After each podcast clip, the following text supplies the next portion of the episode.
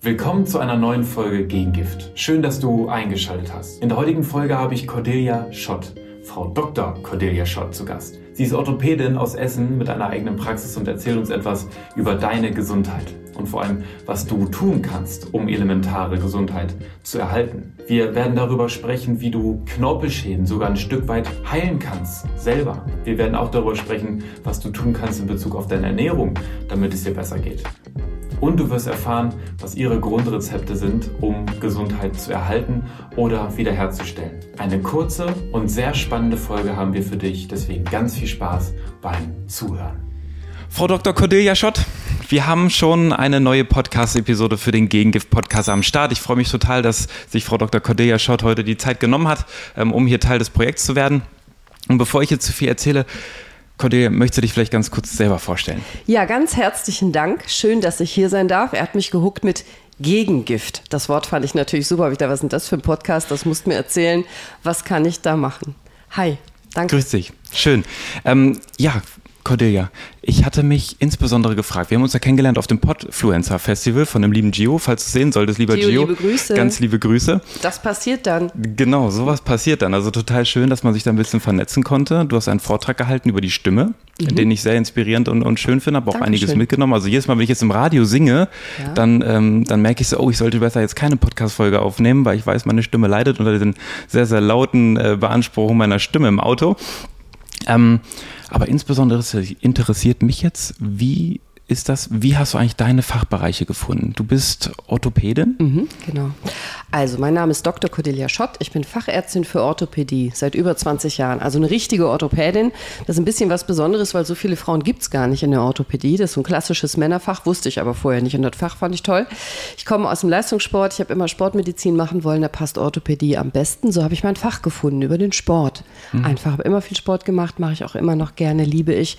Und da fand ich Orthopädie sinnvoller, so irgendwie gefühlt als Gynäkologie oder Augenheilkunde. Mm. So kam ich zur Orthopädie. Das ist, Orthopädie ist Muskeln, Sehnen, Knochen, Gelenke, Bewegung, äh, Bandscheiben, so der Bewegungsapparat. Was wir ja heute alle falsch machen. Wir haben alle einen Sitzapparat oder einen Liegeapparat statt einen Bewegungsapparat. Und jetzt rat mal, warum die Patienten alle Patienten werden weil sie sich nicht bewegen oder, mhm. oder den Körper nicht richtig benutzen. Und deswegen habe ich die Liebe zur Orthopädie entdeckt. Auch ähm, Medizin wusste ich jetzt nicht, dass ich das machen will. Das habe ich erst relativ spät so festgestellt, dass ich Medizin toll finde. Aber ab Medizin wusste ich immer, es ist eben Orthopädie. Und so bin ich zur Orthopädie gekommen, zu meinem Fach. Bist aber schon relativ ähm, knapp nach der Schule dann dazu gekommen, also so. Ja. ja. Also ich habe ähm, hab, äh, Abi gemacht und habe direkt Medizin studiert ja. und äh, ich wusste halt bis kurz vorm Abi nicht. Äh, eigentlich wollte ich gerne was Künstlerisches machen oder wollte Literatur studieren oder äh, Kunst studieren. Also dann kennst du das mal vielleicht auch. Dann sagen die Eltern, oh, das, da wirst du ja immer verhungern und brotlose Kunst und kannst mhm. nicht machen, mach was Ordentliches, Vernünftiges. Und dann haben wir alle Medizinertest gemacht in der Schule. Da waren viele Arztkinder auch und so und so bin ich mit dahin gegangen und dann hatte ich eine, eine Testbestenquote. Also vom Ergebnis war ich dann besser als 98,9 Prozent aller anderen. Hat mich auch sehr gewundert, weil ich so super intelligent bin, habe ich das erstmal gar nicht verstanden, das Testergebnis. Also ich habe hab halt gedacht, ich habe nicht 100 Prozent. Scheiße. Mhm. Nee, hat man mir dann erklärt. Und das bedeutete damals, oder ich glaube, es ist heute noch so, du kannst den Studienplatz aussuchen. Und dann habe ich gedacht, ach, das ist vielleicht ein Zeichen, das ist vielleicht ganz geil. Dann könnte ich ja in Düsseldorf studieren, das ist jetzt nicht weit weg. Ich komme aus Remscheid. Dann habe ich gedacht, dann studiere ich jetzt erstmal Medizin klingt irgendwie auch ganz cool. So Naturwissenschaften fand ich ganz geil, Sport. Äh, und da ist dann auch bei geblieben. Hm, schön. Was ist denn das hauptsächlich für Sport, was du immer gerne getrieben hast? Also vielleicht in der Jugend, was hat sich jetzt verändert an deinem ja. Sportverhalten? Also ich habe angefangen mit äh, Kunstturnen, das habe ich wahnsinnig gerne mhm. gemacht. Und dann durfte ich aber von meinen Eltern aus nicht an den großen Wettbewerben teilnehmen. Die waren gegen Leistungssport. Ich war, war aber gut, habe das ehrgeizig gemacht und konnte dann nie mitfahren auf die, ähm, auf die großen äh, Wettbewerbe. Das fand ich dann doof. Und dann war ich so 15, 16, verliebt in einen Jungen, der Judo machte. Und dann habe ich mir gedacht, jetzt mache ich das Gegenteil von dem, jetzt mache ich Judo. Und dann habe ich mit Kampfsport angefangen, das ist dann meine ganz große Liebe geworden. Judo mhm. habe ich dann richtig ehrgeizig gemacht, habe auch in der Bundesliga gekämpft und fand Judo toll. Mhm. Habe dann auch gemerkt, wie krass sich mein Körper verändert, weil auf einmal war es nicht so sehr, sehr leicht sein und biegsam sein. Auf einmal war es mehr Muskeln aufbauen und Kraft. Mhm. Und auch die Idee des Judo finde ich toll, also mit der Kraft des Gegners arbeiten. Und habe dann Kampfsport intensiv gemacht gemacht und habe dann aber im Medizinstudium, im Medizinstudium irgendwann gemerkt, also wirklich sehr ehrgeizig Sportmedizin durchziehen und Medizin studieren. Ich musste es selber finanzieren. Meine Eltern äh, konnten das nicht unterstützen, haben das nicht unterstützt damals. Ähm, das war dann so du musst dich entscheiden. Hm. Und ich habe dann auf die Fresse gekriegt in den Wettkämpfen und habe die Klausuren am Anfang so mit Ach und Krach bestanden, habe mich dann entschieden, ich mache nur noch Medizin. Und als ich dann mit dem Medizinstudium fertig war, habe ich das Fallschirmspringen entdeckt. Und ich weiß nicht, ob du die Kamera da hochziehen äh, kannst. Ich kann gerne sonst mal ein Bild einblenden, dann mache ich da mal ein Foto genau. von, genau. Also das ist äh, mein Vierer und mein Achter gewesen. Ähm, also Formationsfallschirmspringen habe ich dann ganz leidenschaftlich gemacht und auch sehr gern, das ist was ganz Tolles. Also frei fallen nennen wir das eigentlich, mhm. nicht äh, Fallschirmspringen, weil der Fallschirm rettet dich nur vorm Aufschlagen. Ist ein Sportgerät, aber es geht um das freie Fallen. Das ähm, ist es dann geworden. Das muss eine großartige Erfahrung sein. Wahnsinn. Also ich persönlich bin noch nie äh, aus dem Flugzeug oder musst du machen. sonst wo Also du darfst nicht von diesem Planeten gehen, ohne jemals aus dem Flugzeug gesprungen zu sein. Das musst du unbedingt machen. Kommt auf die Bucketlist. Kommt auf die Bucketlist. Mach es auf bitte. jeden Fall. Auf jeden Fall. Und wenn wir jetzt beim Thema Gesundheit, Sport, Bewegung sind, was ist, können denn eigentlich insbesondere eigentlich Patienten oder Menschen allgemein da draußen, die Hörer, die Hörerinnen äh, oder Zuschauer, Zuschauerinnen machen, um sich insbesondere gesund zu halten? Also was für Kernfaktoren, wo kommst du immer darauf zurück, wenn die Parameter nicht stimmen, ja. werde ich krank? Was sind das? Also einen habe ich schon gesagt, du hast einen Bewegungsapparat, ne? Mhm. Ein Bewegungsapparat. Und wenn du morgens am Frühstückstisch sitzt und dann im Auto oder im Bus sitzt und dann in der Schule oder auf der Arbeit sitzt und nachmittags auf dem Sofa sitzt, dann sag ich dir eins, die Zeit arbeitet für mich und du sitzt in meinem Wartezimmer. Hm. Und das ist es, das Wichtigste schon, beweg dich, beweg dich, beweg dich, beweg dich, beweg dich. Die Leute bewegen sich nicht und dann geht's los. Dann hast du vor dem Display Nackenschmerzen oder hast vielleicht einen WhatsApp-Daumen oder hast eine Sehnenentzündung oder hast Knieschmerzen oder Rücken oder, oder, oder, oder, oder. Und die allermeisten Sachen wirklich kannst du vermeiden oder kannst du in den Griff kriegen, wenn du dich wieder so bewegst, wie dein Körper das braucht. Das ist das Allerwichtigste, beweg dich. Mhm. Das ist immer ein Spruch, den ich bringe, den finden Patienten ganz doof. Wenn die mir sagen, ich habe das und das, mhm. dann sage ich ganz ganz oft, vom Sport kommt das nicht. Das finden die doof, ja, aber es ist ja wahr. Also ja. Finger in die Wunde. Ja. Vom Sport kommt das nicht. Beweg dich, ist das Allerwichtigste. Das Zweite ist, du kannst unheimlich viel machen mit deiner Ernährung. Mhm. Falsch oder richtig. Und das wissen wir nicht, das lernen wir nicht. Gesundheit lernen wir ja nicht. Wir lernen das ja nicht in der Schule, wir lernen das nicht im Studium, wir lernen es ehrlicherweise auch nicht äh, im Medizinstudium. Wir lernen Krankheiten behandeln, aber wir lernen nicht Gesundheit erschaffen. Und das ist der Grund für meinen Podcast, deswegen habe ich meinen Podcast ins Leben gerufen, Gesundheit kannst du lernen. Dann sage ich dir das und dann kannst du ganz viele Sachen für dich selber schon anfangen umzusetzen. Zum Beispiel, als ich diesen Stimmworkshop gemacht habe, mhm. da warst du ja bei. Vielleicht erinnerst du dich, dass ich gesagt habe, acht Gläser Wasser am Tag trinken mindestens. Ein Glas hast du da schon, sehr gut, sehe ich. Mindestens acht Gläser klares, gutes Wasser am Tag hilft zum Beispiel der Stimme, hilft aber auch deinen Bandscheiben, hilft aber auch deinen Muskeln. Also hilft einfach wahnsinnig. Und das sind die kleinen Sachen ganz leicht im Alltag. Und wenn du ganz viel davon machst, kannst du hoffentlich Ärzte immer vermeiden. Mhm. Oder ganz oft auf jeden Fall. Ich finde das auch ganz toll, dass du das sagst, dass, dass du im Medizinstudium als, als Ärztin eigentlich lernst, Krankheiten zu behandeln und nicht, dass man auch nicht Gesundheit beigebracht bekommt, weil ich glaube, viele Menschen gehen ja zum Arzt und suggerieren, okay, ähm, der weiß ganz genau, was gesund ist und was nicht. Und ich möchte nicht unterstellen, dass, es, ähm, dass Ärzte keine Ahnung von Gesundheit haben. Ne? Jeder hat so seine, seine Fachbereiche. Aber ich glaube schon ganz oft, ähm, dass sie die Erwartungshaltung haben, Mensch, der Arzt, äh, der kann mich heilen, der kann mich eben gesund machen, aber dass häufig vielleicht auch die Ratschläge gar nicht ausreichen auf der Seite des Patienten. Was kann er so zu Hause für sich grundsätzlich an seinem Leben ganz besonders ändern, um sich halt eben wirklich langfristig diese Krankheiten ganz vom Hals zu schaffen? Genau. Also mein Claim ist ja, Gesundheit kannst du lernen, weil mir so wichtig ist, dass du weißt, dass du selber ganz viel machen musst. Mhm. Also du musst dich um deine Gesundheit kümmern und nicht, du machst so dein Ding und, und machst so deine, dein, deine Ziele, deine, weiß ich nicht, dein Privatleben und dann kommt schicksalhaft eine Krankheit, dann gehst du zum Doktor, der macht das weg. Und dann machst du wieder dein Ding. Genauso funktioniert es nicht. Genauso mhm. leben wir das. Aber genauso funktioniert es nicht. Also du musst dich kümmern. Guck mal, wenn du ein Auto hast, du kümmerst dich um TÜV, du kümmerst dich um die Reifen, du kümmerst dich um Öl, du kümmerst dich, du kümmerst dich, du hast ein Display, das zeigt dir an, wann was gewechselt werden muss. Wann hast du denn das letzte Mal an deinem Körper was gecheckt? Mhm. Weißt du, ob du Einlagen brauchst zum Beispiel? Hast du eine Fußfehlstellung? Kennst du deinen Vitamin D-Spiegel? Weißt du, wie dein Blutdruck ist? Wir behandeln unsere Autos besser oder unsere Mofas äh, in der Regel oder unsere E-Roller als unsere eigenen Körper. Aber so ein Auto kann ich ja wechseln, mhm. kann ich ja ein neues kaufen, kann ich ersetzen. Ein Körper nicht.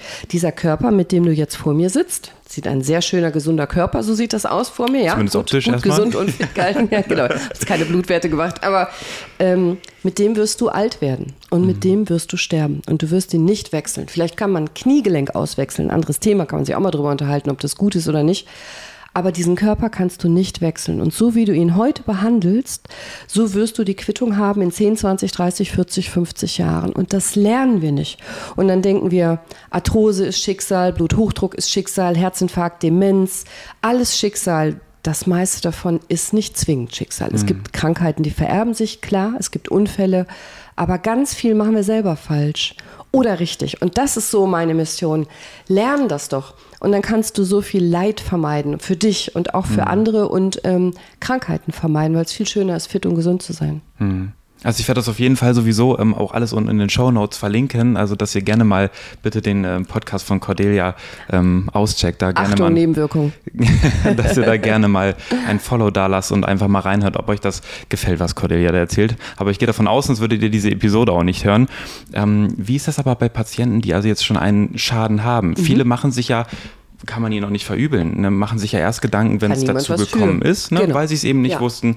So, jetzt ist ein Schaden da, ein Knorpelschaden, Arthrose Mhm. zum Beispiel. Oder ähm, sie haben extreme Muskelverkürzung, sie haben Fehlstellungen in den Gelenken. Mhm. Ähm, wie gehst du da vor, dass du sagst, Mensch, was kann der Patient dann noch selber machen? Und inwiefern kann er sich dann wirklich noch helfen? Also in aller Regel nenne ich mich Fachärztin für Entängstigung. Weißt du, was ich meine? Die Leute kommen zu mir, die haben ja Schmerzen, die haben ja Angst. Meistens haben sie noch was im Internet gesucht, danach haben sie richtig Angst. Also äh, kennst du das? Du hast das gegoogelt, Symptome gegoogelt und dann hast du irgendwas Schlimmes. Meistens das hast du, jeder. meistens hast du eine tödliche Krankheit Ja. oder du kannst was ganz Teures kaufen, was es angeblich wegmacht. Macht das nicht. Kauf nichts Teures äh, aus dem Internet, was es wegmacht. Also äh, wichtig ist mir total, dass du keine Angst hast. Das ist mir immer das Wichtigste am Patienten und dass wir als Team, Patient und ich, gemeinsam jetzt das Beste draus machen. Und völlig spannend. Ich habe im Studium noch gelernt, Knorpel, der einmal weg ist, weil du jetzt gerade gesagt hast, Arthrose, Knorpel, der einmal weg ist, ist weg. Wissen wir heute, das stimmt gar nicht. Der kann sich regenerieren. Wenigstens anteilig. Das war für mich eine wahnsinnig wichtige Erkenntnis. Ich habe noch gelernt, äh, Knorpel ist ja so ein Überzug im Gelenk, im Knie zum Beispiel, über dem Knochen, ist so eine Schicht. Und wenn der weg ist, wenn diese Schicht weg ist, wenn der Knorpel weg ist, wie so ein Autoreifen, den du platt fährst, dann fährst du auf der Felge, Ende, das war's. Heute wissen wir, das stimmt überhaupt gar nicht. So mechanisch ist der Körper gar nicht. Arthrose ist vielmehr eine Erkrankung, die wir sehen sollten, wie eine Stoffwechselerkrankung, wie Zuckerkrankheit zum Beispiel. Also da geht es um Stoffe, die aufbauen und Stoffe, die abbauen. Und die sollen im Gleichgewicht sein. Und wenn du mehr Stoffe hast, die abbauen, wird weniger Knorpel da sein. Wenn du aber die guten, die aufbauen, stärkst, dann wird sich auch Knorpel aufbauen. Wir haben heute Methoden, Knorpel aufzubauen auch. Und du kannst selber wahnsinnig viel machen über Ernährung und über Bewegung. Der Knorpel hat keine Blutgefäße. Der lebt von der Bewegung. Also in der Sekunde, wo du dich bewegst, ernährst du deinen Knorpel. Das ist schon mal wichtig, ja. Viel, viel bewegen. Sowas erkläre ich alles. Die müssen natürlich auch Podcast-Folgen hören. Also die müssen nicht. Aber ich sage, guck mal, hier für Meniskus habe ich eine Podcast-Folge oder für äh, Rückseite Kniescheibe habe ich eine Podcast-Folge. Da gebe ich nochmal ganz viele Tipps. Du kannst ähm, darüber, wie du deine Ernährung wählst, wahnsinnig viel machen. Indem du zum Beispiel dich entzündungshemmend ernährst. Hast du das gewusst? Du kannst dich so ernähren, dass du ganz viel Entzündung hast oder so ernähren, dass du ganz wenig Entzündung hast. Das spielt eine große Rolle beim Knorpel und, und, und, und, und. Bestimmte Übungen machen. Ich will unbedingt noch was sagen zu verkürzten Muskeln, hast du gesagt, ne? Jeder von uns kennt ja verkürzte Muskeln, so meistens hier im Nacken oder im Rücken. Was macht dann jeder? Was wäre das Erste, was du denkst, was du machen musst, wenn der verkürzt ist? Den Dehnen. Richtig, genau. Und was passiert dann? Es geht dir kurz besser und ist es dann weg? vermute ich nicht. Meistens nicht. Also kennst du die Leute, die einfach immer wieder hier so dehnen? Und das erkläre ich zum Beispiel. Weißt du, warum so ein Muskel verkürzt? Weißt du das? Es ist nicht schlimm, wenn du es nicht Also ich- weißt, also aber niemand meine- weiß es normalerweise. Meine Herleitung sind halt eben die allgemeinen körperlichen Fehlhaltungen, ne, die wir über den Ja. ganzen Tag immer wieder einnehmen, also immer wieder auch in die verkürzten Positionen. Wenn du ganz Tag so Handy guckst oder Genau. sowas. Ne? Und das ja. Mhm. halt, also Bindegewebsketten haben ja auch einen wahnsinnig großen Einfluss eben auf unsere körperliche Haltung. Ja, das ist total. Äh, ist alles richtig, was du sagst. Grundsätzlich ist es so, ein Muskel, der verkürzt ist, der sagt dir was. Der sagt dir, Chef, ich habe Not. Mhm. Ich bin zu schwach für das, was du von mir willst. Also wenn du zum Beispiel den ganzen Tag das Handy halten willst, der Muskel schafft das nicht, dann sagt der Muskel, hallo, ich habe gerade Not. Jetzt finde ich genau diese Idee, die auch viele, viele Ärzte sagen, ja, dann lass das halt weg, falsch. Ne? Mhm. Also wenn, wenn Patienten zum Arzt gehen und sagen, immer beim Tennis habe ich Knieschmerzen, dann kriegen die oft die Antwort, lassen Sie Tennis weg. Das finde ich so schade, weil es ist ja ein Sport, der macht ja auch demjenigen Spaß, sonst würde er es ja nicht machen. Und die Idee andersrum ist, okay, jetzt habe ich verstanden, mein Muskel ist zu schwach. Wie kriege ich den denn gestärkt? Wie kann ich den denn so auftrainieren, dass er stark genug ist? Dafür gibt es dann konkrete Übungen. Mhm. Und wenn dein Muskel stark genug ist, dann muss der sich nicht mehr verkürzen. Der verkürzt sich, um sich stärker zu machen. Dann hat er einen höheren Anspannungsgrad, dann hat er ein bisschen mehr Power, aber Nachteil weniger Bewegung, weil er verkürzt ist. Mhm. Das heißt, wenn du den Muskel verstehst und übersetzt und den einfach kräftigst, dem hilfst, so kräftig zu sein, dass er es kann, muss er nicht mehr verkürzen. Und so kommst du raus aus diesem Teufelskreis. Ist jetzt, weiß ich, hart runtergebrochen, weil wir auch nicht so viel Zeit haben, ja. aber so nur mal als Idee, dass du nicht bei Arthrose sagst, alles klar, das war's jetzt, hab einen Schaden, ist hin, hm. Nee, stimmt nicht. Und äh, Muskel ist verkürzt, ich muss den dehnen. Nee, ist so auch nicht richtig. Anders äh, kommt Heilung. Also mal so, so als zum Aufblitzen, dass du so eine Idee bekommst, gibt ja noch so eine Million mehr Sachen, die man machen kann. Ja, Bandscheiben ernähren und, und, und. Ähm, und das meiste kannst du, allermeiste kannst du halt selber machen. Da ist der Rahmen natürlich wirklich leider zu knapp, aber deswegen gibt es da ja auch ne, viele einzelne Folgen, vielleicht in deinem Podcast. Ja. Also super viel, was man lernen kann. Sicherlich auch Bücher, die man da toll empfehlen kann, wo man sich zum Thema Ernährung gut einlesen kann. Ganz auch gerade was im entzündungshemmende Ernährung anbetrifft. Ich bin mir sicher, ohne jetzt es konkret in einem Beispiel nennen zu können, dass es da ähm, eine Haufenweise Literatur gibt, die auch wirklich gut ist. Es gibt ganz, ganz tolle Bücher, die verlinke ich auch immer in meinem Podcast von Andrea Sokol zum Beispiel. Die hat den Olala Solala Kanal. Die kann unfassbar lecker kochen und total gesund. Omega-3 kannst du nehmen, Vitamin D macht meistens Sinn. Äh, grün und pflanzlich solltest du dich ernähren. Also viel Rohkost ist alles entzündungshemmend. Und du musst ja auch nicht von heute auf morgen dein Leben komplett umkrempeln. Mhm. Aber das sind ja die Kleinigkeiten. Also wenn mhm. du zum Beispiel einmal nicht Klöße bestellst, sondern dazu einen Salat isst. Wenn du äh, einmal am Tag vielleicht zehn Minuten rausgehst in die Natur, bisschen Sonne tankst. Wenn du vielleicht die Treppen nimmst, anstatt äh, den Aufzug. Das sind alles so Kleinigkeiten. Die hast du alles schon mal gehört. Aber äh, Kleinvieh macht auch Mist. Wenn du dieses Glas Wasser jetzt trinkst und dich nur da stehen lässt bei unserem Interview zum Beispiel, komm, wir machen mal direkt, wir trinken. So viel Zeit muss mal. sein. Das muss Acht sein, Gläser ja? Wasser am Tag, genau. Bandscheiben. Ihr könnt zu Hause auch mitmachen.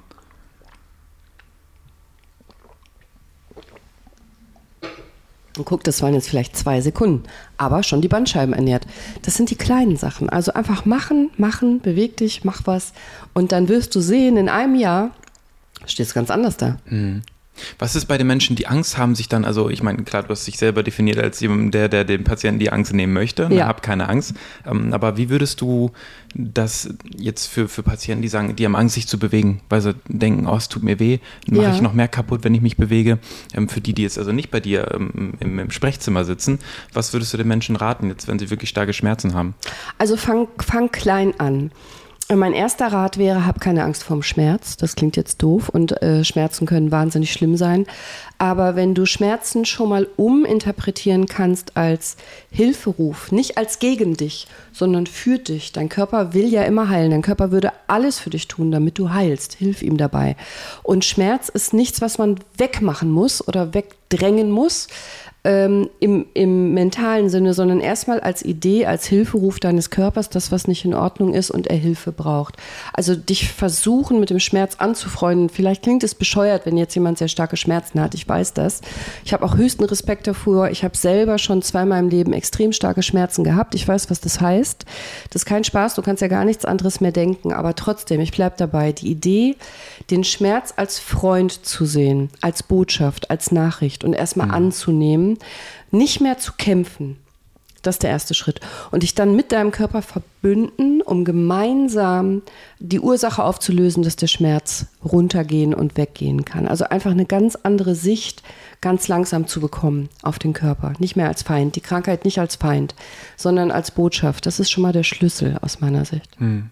Weil gerade bei Schmerzen ist ja auch ein Thema, das versuchen dann viele einfach zu unterdrücken, indem ja. sie Medikamente Tablette. einschmeißen ja. und auch wird schon gehen. Ne? Mhm. Aber muss gehen, aber es ist keine Zeit. Ich muss, ich muss funktionieren. Ja. Und deswegen finde ich den Hinweis so toll, dass wir so nach der Ursache halt eben suchen müssen. Ja. Ne, was das Problem, also des Schmerzes ist, weil, wie du selber schon sagst, ne, der gibt uns halt eben den Hinweis, dass irgendwas nicht richtig sein kann, sonst hätten wir diesen Schmerz nicht. Genau, oder Fieber zum Beispiel. Fieber ist dein Freund, ja. Mhm. Nicht Fieber runterdrücken, sondern Fieber ist ja des Körpers Reaktion Viren und Bakterien zu töten. Hast du das gewusst? Wir haben etwa 37 Grad Körpertemperatur. Viren und Bakterien hassen das, wenn es heißer ist. Mhm.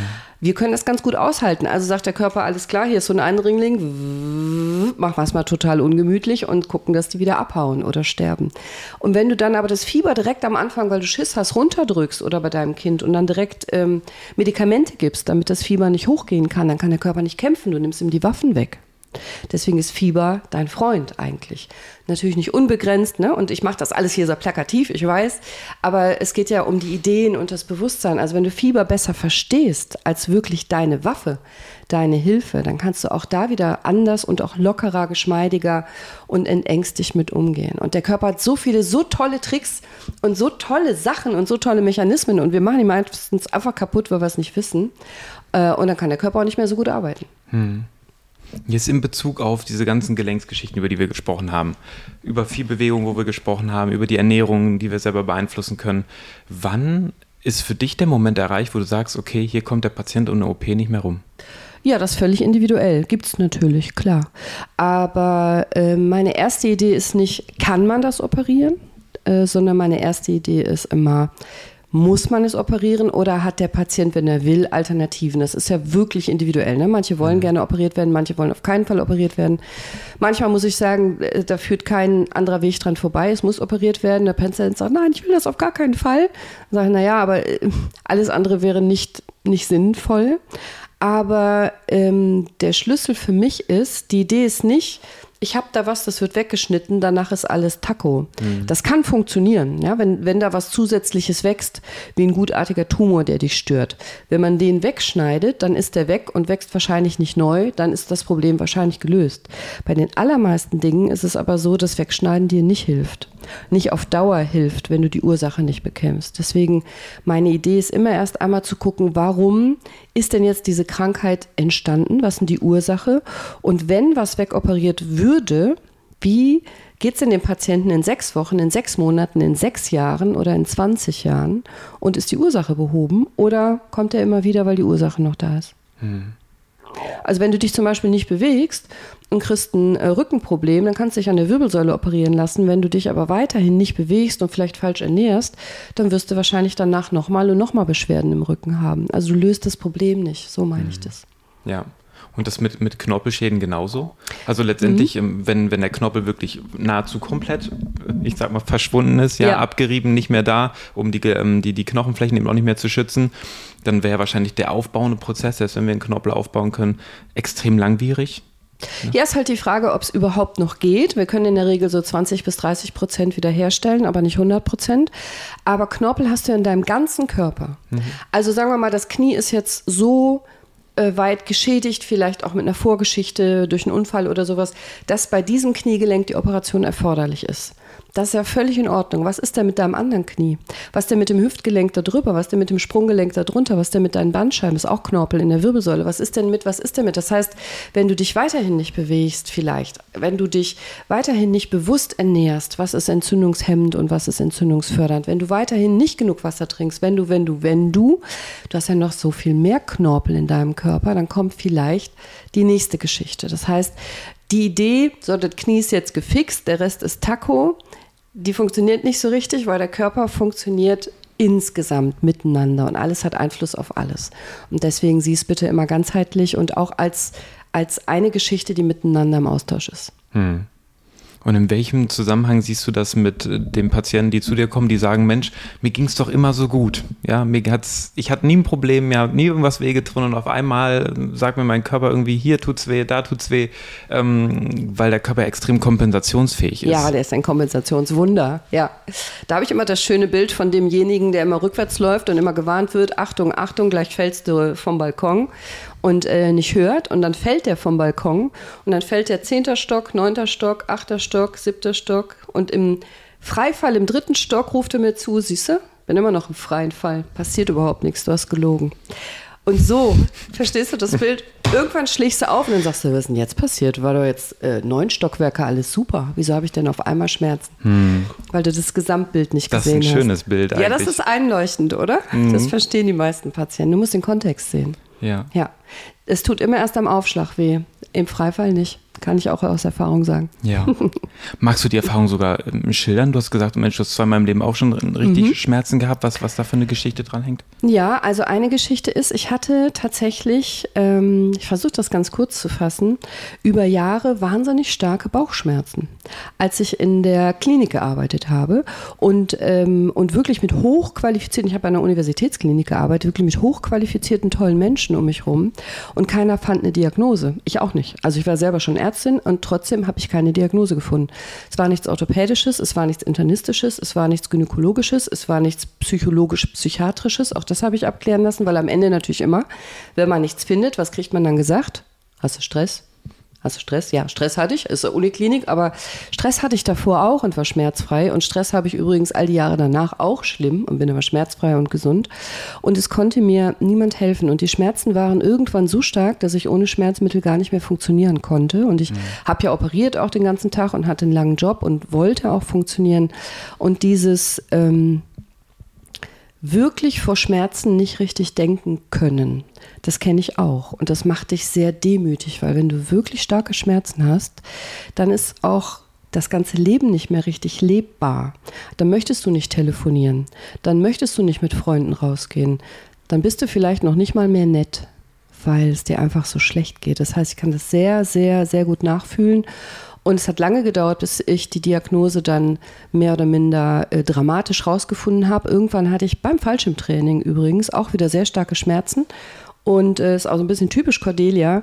Ich hätte ja mit inneren Blutungen zusammenbrechen können in der Uniklinik. So drei Meter vom OP entfernt wäre super, oder? Mhm. Was mache ich?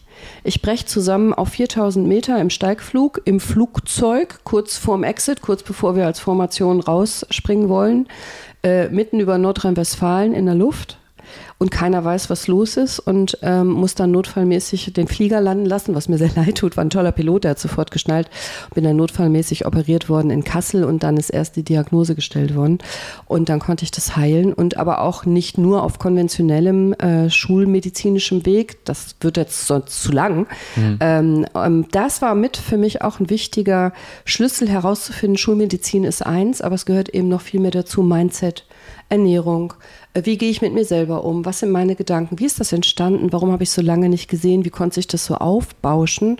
Und wie sorge ich dafür, dass ich mit dem Körper gemeinsam in Zukunft miteinander als Best Buddy, sage ich immer, bester Freund, bester Körper, Best Buddy, gemeinsam funktioniere und mein Körper nie wieder so lange Signale senden muss, die ich so lange ignoriere. Das ist so mal die Geschichte kurz runtergebrochen. Es war ein großes Learning für mich, dass ich die ganze Zeit gegen meinen Körper, so nach dem Motto, ja, halt jetzt den Mund, ich muss funktionieren, ich nehme Schmerzmittel und äh, Doktor, guck mal, mach doch mal einen Kernspin, Doktor, guck mal, nimm doch mal Blut ab, Doktor, guck mal, mach doch mal einen Ultraschall, was habe mhm. ich denn? Und gar nicht so sehr selber mit mir versucht habe zu übersetzen, was mein Körper eigentlich hat. Das passiert mir nicht mehr.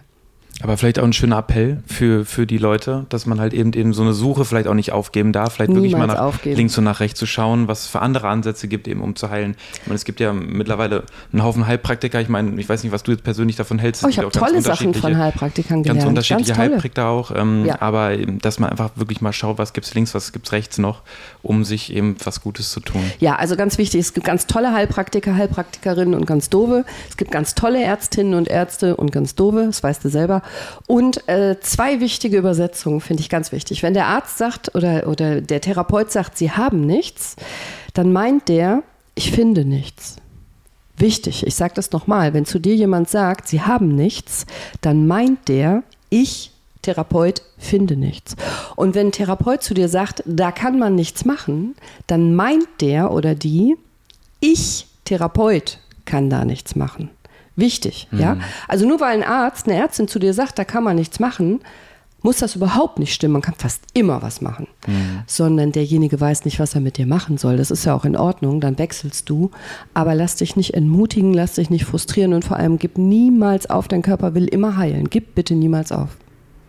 tolle schließende Worte, Cordelia. Dankeschön. Für mehr reicht leider heute die Zeit nicht. Deswegen, wer jetzt sagt, Mensch, das war so interessant, ich hätte so gern mehr gehört, der kann ganz viele tolle Inhalte wirklich bei Cordelia selbst finden. Danke. Im Podcast Gesundheit kannst du lernen, verlinke ich dir unten.